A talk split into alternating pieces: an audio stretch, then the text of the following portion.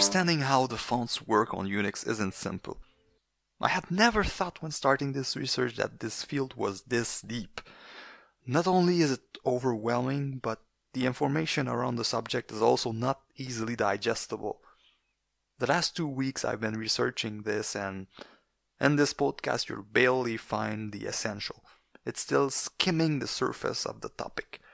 If I explain something in a wrong manner, uh, be sure to correct me in the extended podcast discussion thread on the forums. And the people that truly understand the full font stack can be counted on one's hand. And for that, I'd like to salute those true heroes. They deserve respect. And if they had an anthem song, I would have played it at the beginning of this episode, but they don't have one. So yes, today we're going to discuss the the fonts on Unix. I'm Venam and you're listening to the Nixers Podcast.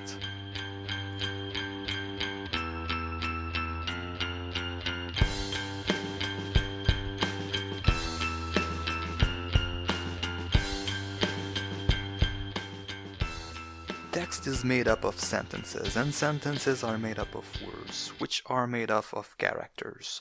Written text is our primary mean of communication in computers, and we need a way to represent this on our machines. And that's what fonts are. When X11 clients, or more generally anything, wants to draw text on the screen, they use font files, which are files that contain the set of glyphs characters or symbols or numerals and rules that are used to know how to draw that font. So let's first stop and think for a moment. How would you write a software that draws text on the screen? A benign algorithm would look like this. First, you have a file with the list of characters and their pixel representation. Second, you place the pen to the cursor position. Third, you load the glyph image. Fourth, you translate the glyph to the origin of the pen position.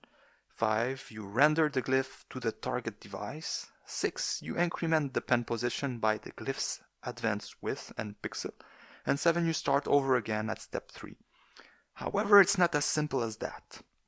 What about right to left writing? What about languages that need to reshape their characters differently depending on what it's followed by or preceded by? What about spacing between letters that also varies? What about making the text clearer instead of blocky by only fitting the pixel space? What about resizing the text size? So many ifs.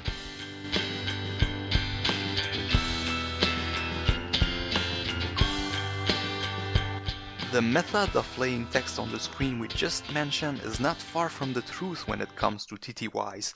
The virtual console is handled by the console driver, and it's that driver that has the role of drawing the text. Configuring those drivers differs between the different type of Unix-like operating systems. FreeBSD, for example, comes with no fonts in the kernel, but loads the default font from the console driver or VT or syscons, while Linux, NetBSD, and OpenBSD have a default font inside their kernels and most Unix-like operating systems, those fonts can be changed through configurations. Generally, the process unfolds like this. There's a key map for the console that connects the keyboard layout currently configured with the key pressed. For instance, on Linux, that key maps is changed and users share keybd key maps. At this point, we can know which characters are requested. Now we have to get what we want to display from the font structure or file. The format of the console fonts are just hex values for the pixel representation of every characters. They are fixed in size, usually 8 by 16 pixels and monospaced, which makes them very simple, more or less literal bitmap representations of characters. Okay, so we got a pixel representation of our characters. Now we have to display it.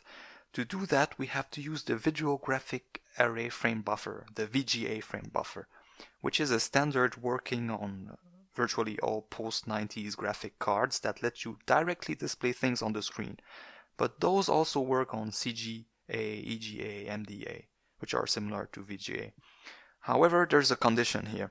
The console fonts are limited to 256 glyphs, and if they want to double to, for example, 512 glyphs for Unicode fonts, they have to reduce the color use from 16 to 8.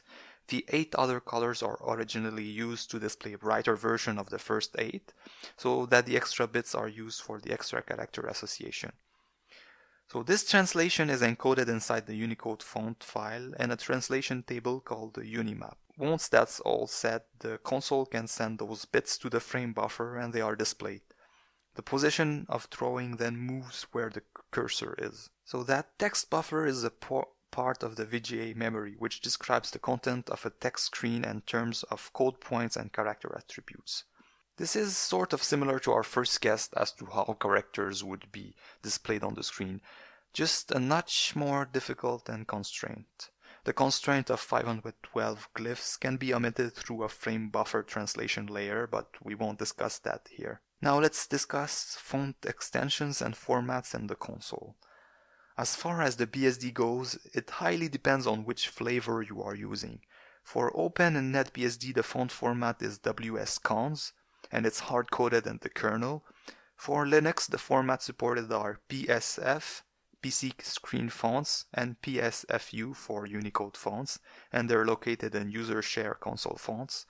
For FreeBSD, the fonts supported depend on the console driver in use. For example, if you're using syscons, the format is .fnt and it's located in user share syscons fonts. And for the VT, aka newcons, the format supported is the hex fonts. And note that this one supports Unicode while the later doesn't and the fonts are set manually, not necessarily located anywhere. The common thing between all of these formats is that they are bitmap fonts, and thus they are easily editable and convertible from one to another. And there are many tools to convert from the BDF format to WSCons, from BDF to hex format, many PSF tools such as OTF to BDF, etc. You can even show those bitmaps directly on the screen using a tool called RAWSF. And if you were wondering what's that BDF stands for, it stands for Glyph Bitmap Distribution Format, which is exactly what we want, which is exactly what we were talking about, just another bitmap font format. Now the specific configuration and how to set the fonts and keyboard translation are specific to the Unix flavor and I won't list the comments themselves here. You can easily refer to the show notes for that. For instance, there's the show console font on Linux, which display a preview of all the glyphs and the current font, so those 256 glyphs or 512 glyphs.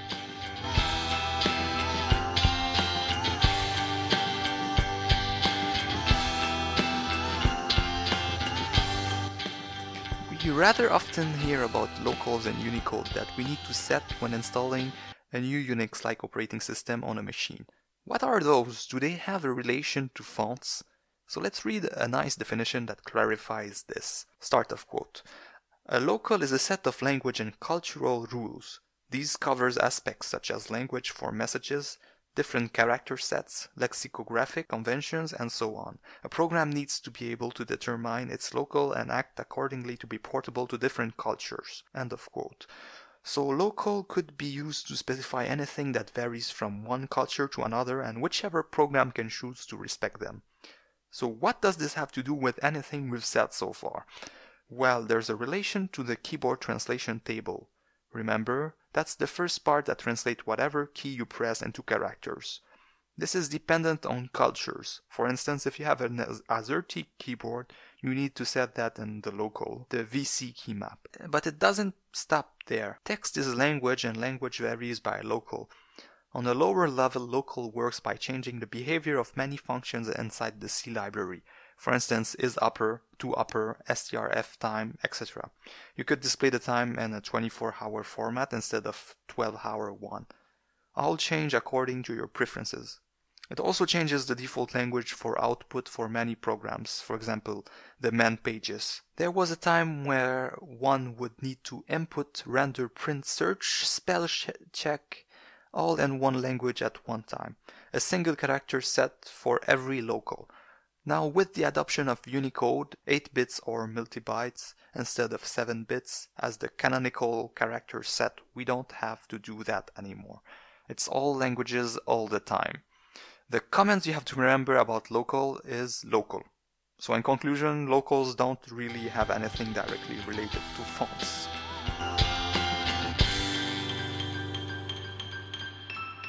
When moving a layer up in the graphical land, there's more room for flexibility with fonts. There are two generic categories of font formats, either bitmap fonts, just like the ones we discussed earlier, consisting of a matrix of dots or pixels representing each glyphs, or we have the outline or vector fonts consisting of Bezier curves, drawing instruction, and mathematical formula to describe each glyphs, making them scalable. For instance, the extensions we mentioned earlier, PCF, BDF, WSCons, etc., are bitmap formats, while the extensions like OTF, TTF, and PFA are outline formats. There are many font extensions which follow, which follow different formats falling in either one of the categories, bitmap or outline, and you can find a list of them in a link in the show notes. A font itself is a family or also called a typeface. For instance, the font Vera Sans is a typeface. The typeface can divide up into different versions of that font. One could be bold, another italic, another serif, another monospace, etc. And we'll come back later to discuss what is inside some of those files and how to manage them.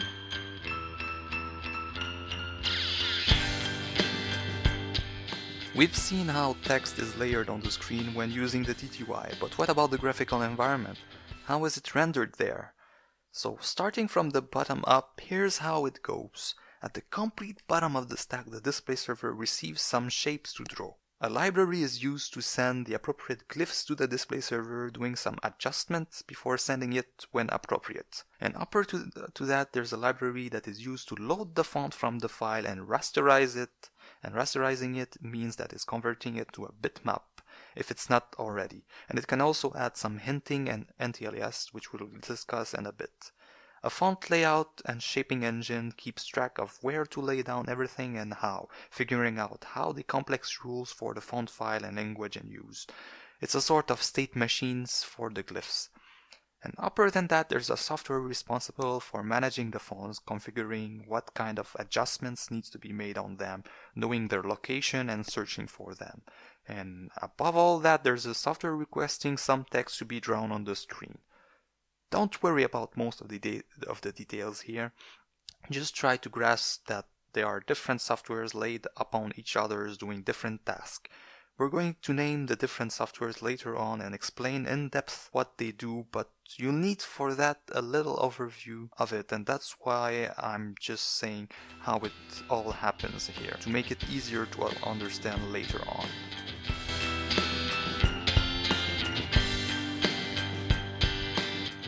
Okay, so that's a very generic overview of how things should happen to draw text in a graphical environment. But before continuing, we need to take a little detour to explain something. We went into the details of how to display bitmap fonts, but what about vector outline fonts, which most of the graphical fonts are? The process of converting text from a vector description to a raster or bitmap description is called font rasterization. This also involves doing some graphical operations to make the text easier to read, to optimize rendering it, like anti-aliasing and hinting. But why do we need those and what does hinting and anti-aliasing do? The problem emerges from the fact that we're using pixelized screens. It all comes down to the resolution of that screens, the number of dots per inch, DPI. Fonts are not me- measured in DPI, however, they are measured using another metric, the points so that irrespective of the output device they'll keep the same physical dimension and thus it would mean that the higher the DPI, the cleaner the drawing of that glyph would appear, and the lower the DPI, the more distorted the glyph would appear. It's not unusual for, prints for printers to have a DPI going from 300 to 500, while most of today LCD screens have a DPI around of 96, which is insufficient for accurate rasterization. And because all problems need a solution, we certainly have many of them. Let's discuss three. Font hinting. Font hinting, aka grid fitting, is a technique that modifies the shape of the glyph so that it is ensured to line up with the rasterization grid. In that case of LCD, it means lining up with the pixels. That gives a more consistent text than the unhinted counterpart. However, this consistency comes at the price of accuracy. Hinted text doesn't have the same shape that was intended by the font creator. However, hinting is a great way to make small text readable on low resolution devices. There are many levels of hinting, and hinting can happen at different layers in the font rendering stack. For example, the hinting rules can be embedded inside the font file or it can be automatically done by some library along the way without any rules implied. And nota bene, until May 2010, true type bytecode hinting was patent encumbered by Apple. Anti-aliasing is a technique that uses the property of a pixel being able to display shades of colors instead of full-blown red or green or blue to create a blur signal around the glyph to reduce its maximal frequency. And layman's term, anti-aliasing means to avoid aliasing, which in the signal processing world means the effect that causes different signal to become undistinguishable from one another which in our case means that because we have a low DPI, many details are contained within the, a single pixel and thus are undistinguishable. And to do that, we create a ghostly effect that creates back the details. This does a good job at preserving the shape and aspect of the glyph, but at the cost of clarity because anti-alias text is made of much lower contrast. As opposed to hinting, Anti-aliasing can't be embedded in fonts and is usually done at another layer. Now the question is, can we combine those and would we get better results? The answer is that it depends on the order of how they are applied. If hinting is done on an already anti-alias text, it will consider the ghost applied around the glyph and also apply hinting to it, which might deform the text even more. This is particularly an issue if the hinting is embedded inside the font file and is applied directly by the layer that is responsible of reading and handling the font files. The solution to this is to apply hinting and anti-alias at another layer and not in the font and only to use slight hinting and not full-blown aggressive hinting. The last technique we'll discuss is subpixel rendering. Subpixel rendering is a technique or more of a hack that uses a property of LCD or OLED screen pixels to make it appear as if the resolution of the display is higher than what it is. A pixel is composed of multiple subpixels. It might be three subpixels, one for red, one for green, one for blue. Those pixels are arranged and laid in a fixed order for the same screen. So for instance, a pixel has the red, green, blue subpixel laid out horizontally in that order f- from left to right. The way subpixels rendering increases the resolution of the screen is by playing around with those subpixels in a way similar to anti-aliasing but at a sm- smaller level, combining this with the fact that our eyes have difficulties finding differences between the subpixels colors when they are using small intensities. Imagine it as considering subpixels as if they were whole pixel, though it's not really that. There's an excellent link in the show notes showing in details how this works, and if you want more information on that topic, you can read it there.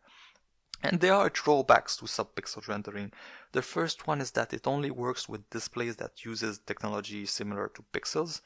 And the second drawback is that sometimes you can notice the colors of the subpixels with your eyes. That is an effect called color fringing, seeing the pixels colors on the fringe of the glyph. It is due to bad filtering such as subpixel rendering not regulating correctly the intensities of the subpixels. It can be countered by using a better filtering to normalize the difference between adjacent subpixels.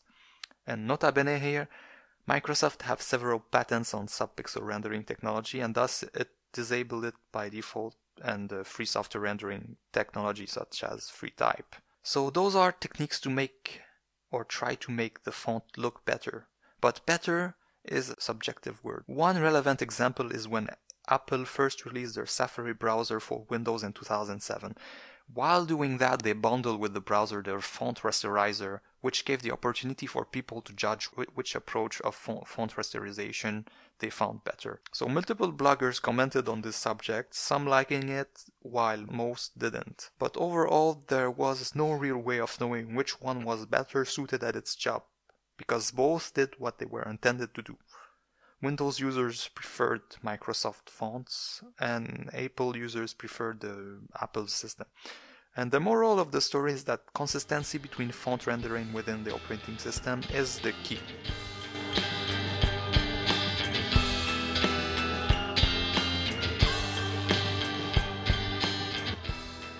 Now that we know the challenges of font rasterization, we can finally discuss the real software stack that sits on a free Unix system. We'll discard Apple, but you can still read about it in the show notes. Let's just say that it uses Quartz for rendering on the screen, it's the graphic engine, and take the approach of not forcing glyphs into exact pixel position, so no hinting at all. not even the hinting found inside the font file itself. Instead, it uses a combination of anti-alias, subpixel rendering, and subpixel positioning. The rasterization and layout takes place inside the AAT, Apple Advanced Typography. That's all we'll say. So on other Unix-like operating system, what's the stack? The answer is somewhat non-binary. It's not straightforward because as with everything in the free Unix world, there are many options to achieve the same goal. The result is a collection of separate modules sitting on top of each others, each influencing the rasterization process. At the very bottom of the stack we have the graphical stuffs, the things that handle directly drawing on the screen. This is usually the display server, X11 or a Wayland compositor. It receives the shapes from somewhere and draws them. That's its job. X11 has the X-Render extension that provides basic support for caching client-side rendered glyphs shapes so that they are not compute and recomputed again. Now moving up we have to get the piece responsible for interacting with the display server the piece that uploads the image that we want to render. Some times ago this piece was directly incorporated inside X11 and so the render extension we just talked about didn't need to exist either. Well, it's still there and can still be used so we can't really talk in a past tense. It's regarded as the older server-side font handling and referred to as the Core X font subsystem. When it's in use, the X server handles the rendering and loading of the font. It loads and stores each character inside the X server, so the font is accessible to anyone that is connected to it. It draws them upright. However, it doesn't support nor anti-aliasing nor subpixel rasterization, and you have to use a weird notation called XLFD, X Logical Font Description, to specify which font you want to use. Moreover, it's only recently that it started to support scalable font and it only supported bit bitmap fonts before. Utilities such as xfontsel and XLSFont help you choose the configuration for the XLFD and the font locations need to be hard-coded in an X11 configuration file by adding values to the font path directives by, or by running the xsetfp command. So in that scenario, the X server does all the heavy work. But it's not very flexible and doesn't render smooth fonts, so things slowly got decoupled and led the handling of fonts to be done by clients instead, and that's where the render extension we talked about was born. As with everything graphic, you need a layer that would be used to send the glyphs and handle the graphical side. Other than xlib and xcb that are used for communication with X11, as with any X application, there are libraries that deal with optimizing the rendering for specific video hardware and output formats. For instance, you have the Cairo library that is optimized for 2D graphics, you have SDL2, OpenGL for 3D, etc. Namely, the used libraries to interact with XRender extension are X- XFT, the semi-obsolete generic replacement for the Xcore font. You have Cairo for the GNOME stack, and you have Qt for the KDE stack. That resolves sending the glyph to the X server, but we still got a lot of things to do. We have to get the font, load it, rasterize it, clean it, customize it, etc. XFT, Cairo, and Qt, other than interacting with the XRender extension, act as an interface to the FreeType font rasterizer. Those sit in the middle. FreeType is the most popular font rasterizer library on free Unixes. It's small, efficient, highly customizable, portable, and under two free licenses, a BSD-like one and a GPL-like one. FreeType has the widest range of supported font formats in the world, and thus it's used in a lot of places like the Android operating system, the PlayStation, and Apple even uses it next to its AAT and iOS and macOS, and it's even used in the OpenJDK platform. As we discussed, rasterizing is the process of rendering text into bitmaps and using some techniques to make to make the text clearer on the screen. FreeType provides that easy to use and uniform interface to load and access the content of font files and get back a nice bitmap of the glyph requested. FreeType provides a way to tell to tell it to activate auto hinting, TrueType bytecode hinting, which is uh, the font hinting embedded inside the font anti-alias, subpixel rendering, etc. So it does all we mentioned earlier if we ask it to. So to recap, so far we have that. we have a graphic handling layer sitting between the Xrender extension and FreeType, which is the font rasterizer. One thing that needs to be mentioned is that some of those libraries sitting in the middle apply some fancy changes to the glyphs themselves before sending it rather than having FreeType doing it. For instance, Cairo do subpixel rendering and filtering itself, Qt falls back to the FIR filter when FreeType doesn't offer filtering, and XFT offers some intra-pixel filtering. That's cool, now we need something that will tell FreeType which font to load, to select, and what kind of pretty changes it needs to apply to it. That's a job for a font configuration engine that goes by the name of FontConfig. The job of FontConfig is to provide an interface for font discovery and configuration, such as if hinting is activated, activated for a specific font or not. One of its job is to always match a font whenever the case. If the current font doesn't support a character, it should transparently fall back to another font if possible. And it supports UTF-8 all the way, so it always yields reasonable results. Its font selection mechanism is very convenient and expressive. It lets users match fonts according to patterns and characteristics such as if the font is slanted, bold, its size, etc. And we'll discuss font config specifics in one of the next section. At this point we've got rendering, rasterizing, and font selection and configuration. You would think that this would be enough, but the font stack doesn't end here. There's yet another layer if you remember correctly and that is the font layout engine. They can be FriBidi, HarfBuzz, ICU, M17N and SIL Graphite. Those engines are mainly used to support internationalization, as in multiple different languages with different shaping and layout rules. Let's only discuss one of them, HarfBuzz. It sits on top of FreeType as an open type layout engine.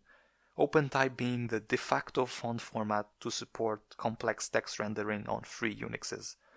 It's the library that actually understands the sophisticated features inside the font. It keeps track in a sort of state machine of the glyphs that needs to be drawn, rearranged, reshaped, inserted in different situation and context. It's context sensitive. And without a layout engine, you wouldn't be able to type correctly in certain languages because they aren't a one-to-one mapping between the character you enter and the glyph that needed to appear. Simply said, the layout engine takes complex Unicode text and spurts out the right glyph indices and right position where they should appear, taking in consideration the whole string. Now, finally, the font stack is complete. Atop of this stack there are even more abstraction layers such as Pango, which is like a roof supporting different sorts of font layout backends. For instance, Pango is used in the GTK engine and it regroups Cairo or XFT plus font config for the font configuration and HarfBuzz as a layout engine. But Pango doesn't stop there. It's, a, it's multi-platform and supports many backends.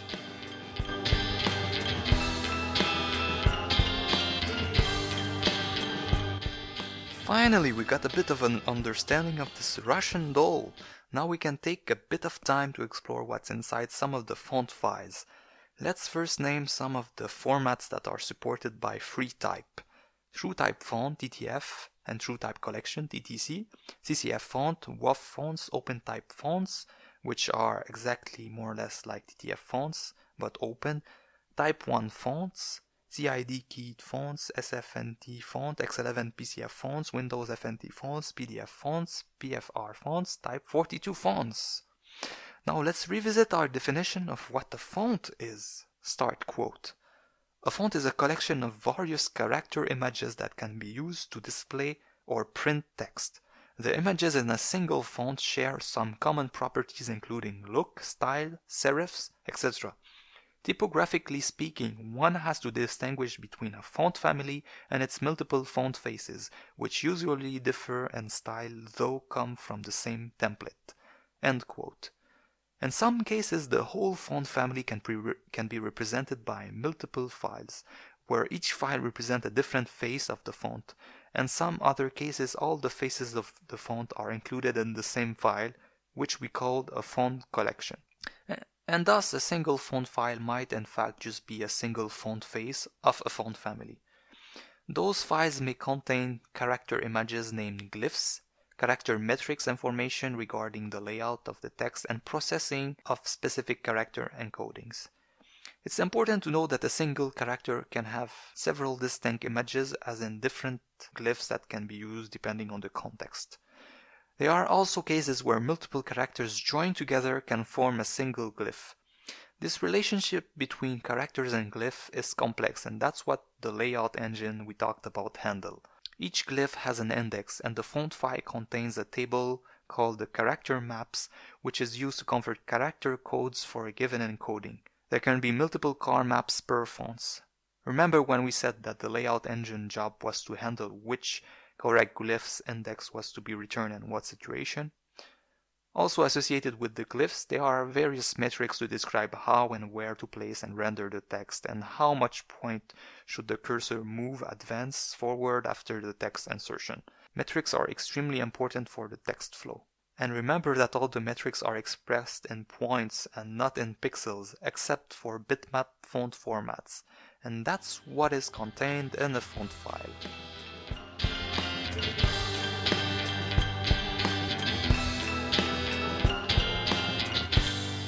Let's return to the management part of the fonts, the part that font config takes care of.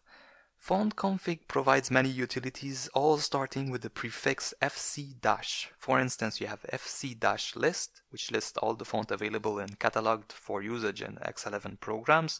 You have fc dash query to query font files. You have fc dash match to try to match unavailable fonts or alias used to describe the font. So font config by default tracks down the fonts inside certain default locations, directories such as user share fonts and in the home directory dot .local share fonts. It will traverse them recursively looking for all available fonts and them. Font config uses XML files in the etc fonts directory to generate its own internal configurations. By default, it parses etc fonts fonts.conf, which sets some default options such as the default directories to read fonts from, we just mentioned. They are also the equivalent for local user configuration, which takes precedence over the global one. The etc fonts also contains a conf.d subdirectory that has additional configuration files covering different aspects of font config. These files starts with a number indicating the order in which they are executed. Now you might remember the time I mentioned that hinting was only great when it was done before anti-aliasing. Well, that's where you choose the order of things with those number in front of the files. Usually distributions offer some preset files that you can symlink inside that directory as it's very tedious to create your own configurations. For example, to enable subpixel RGB rendering globally, you can go into etc font and do a symlink to 10 subpixel RGB.conf. Now, in those files, you can also pinpoint how the fallback mechanism will take place and change it. I won't cover all the different things that can be done in those XML files, but again, there are links in the show notes discussing this in details, and you can also refer to the fonts.conf man page, which is not bad at all it has a lot of information. And to find out what settings, fallbacks, etc. are in effect for a specific font, you can use FC match with the verbose option and you can search for a font you want. Now, how do we go about installing a font? It's simple, it's three step. We download the font we want and the format supported by FreeType. We move the font to a directory managed by font config and make sure it's readable.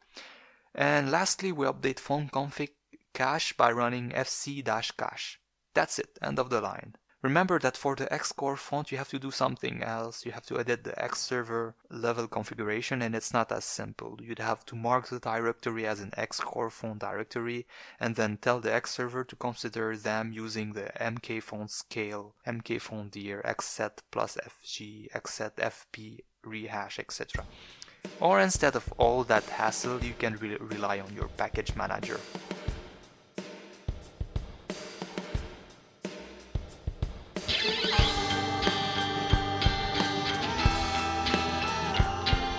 Let's name some useful commands related to fonts. XRDB for the fonts and their X resources, xfontsel and showfont for the font and the X server, XLS fonts, FSLS fonts to list some fonts in the X server. They are mkfontdir to create an index for the xfont files, fsinfo, etc., etc. And there are some GNOME configuration tools such as GNOME Font Properties, GNOME Font Viewer, GTK Font Cell. There are also all the font config tools we mentioned before, starting with FC Dash. There are many, many utilities to convert from one type of fonts to another, DXFC, BDF to PCF, BDF to SNF. There are utilities to edit BDF fonts, the bitmap fonts, BDF resize, XMBDF add, and there are utilities to view OTF or TTF fonts, like some web interface, or you can use ImageMagick to display the fonts using the display command, like display font name.ttf. And there are some utilities like Font Manager and Font Matrix that let you organize groups of fonts and install or uninstall to preview them to see their features if they're installed or not.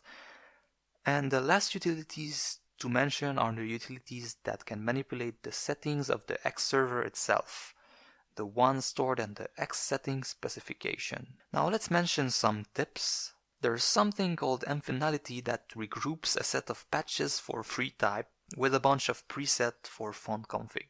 It is said to show higher quality rendering, but as we've said earlier, that definition is somewhat subjective. The JRE Java runtime environment fonts are harder to configure because you have to set some environment variables so that they respect the anti-alias and hinting you want. So the next time you rage about some ugly font inside a Java application, you need to go and set those. Also, fonts are not limited to text. A lot of fonts are emoji or pictographic fonts. They are widely used around the internet as icons, sets, and is also used a lot in the ricing community to decorate bars. And if you're falling short on Unicode fonts, there is a link in the show notes that regroup many great Libre open source fonts and all languages. The website is called unifont.org. And lastly, there are fonts that are metric compatible together. That means that they, their metrics match. And as you remember, the metrics are everything related to the size of the glyphs. So those fonts, when they have the same face, can be used interchangeably as replaceable fonts without changing too much the aspects of the text. Remember that in your next web project, you can use those as fallback.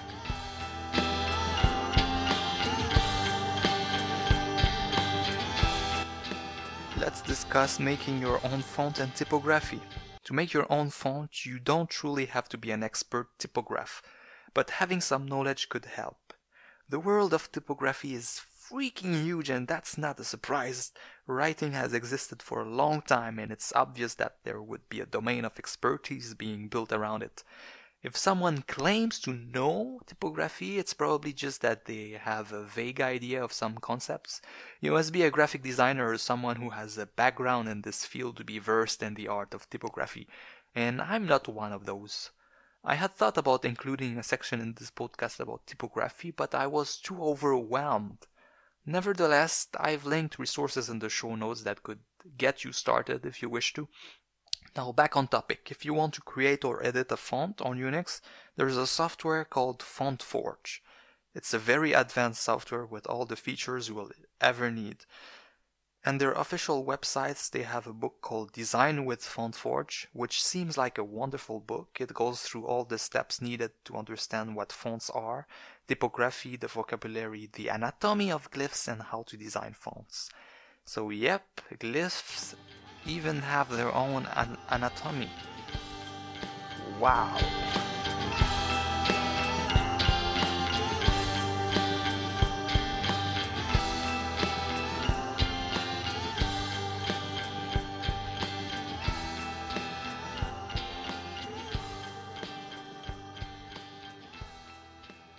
As I've said in the beginning of this podcast, fonts are a deep topic, and so I encourage you to read from the links I've added in the show notes.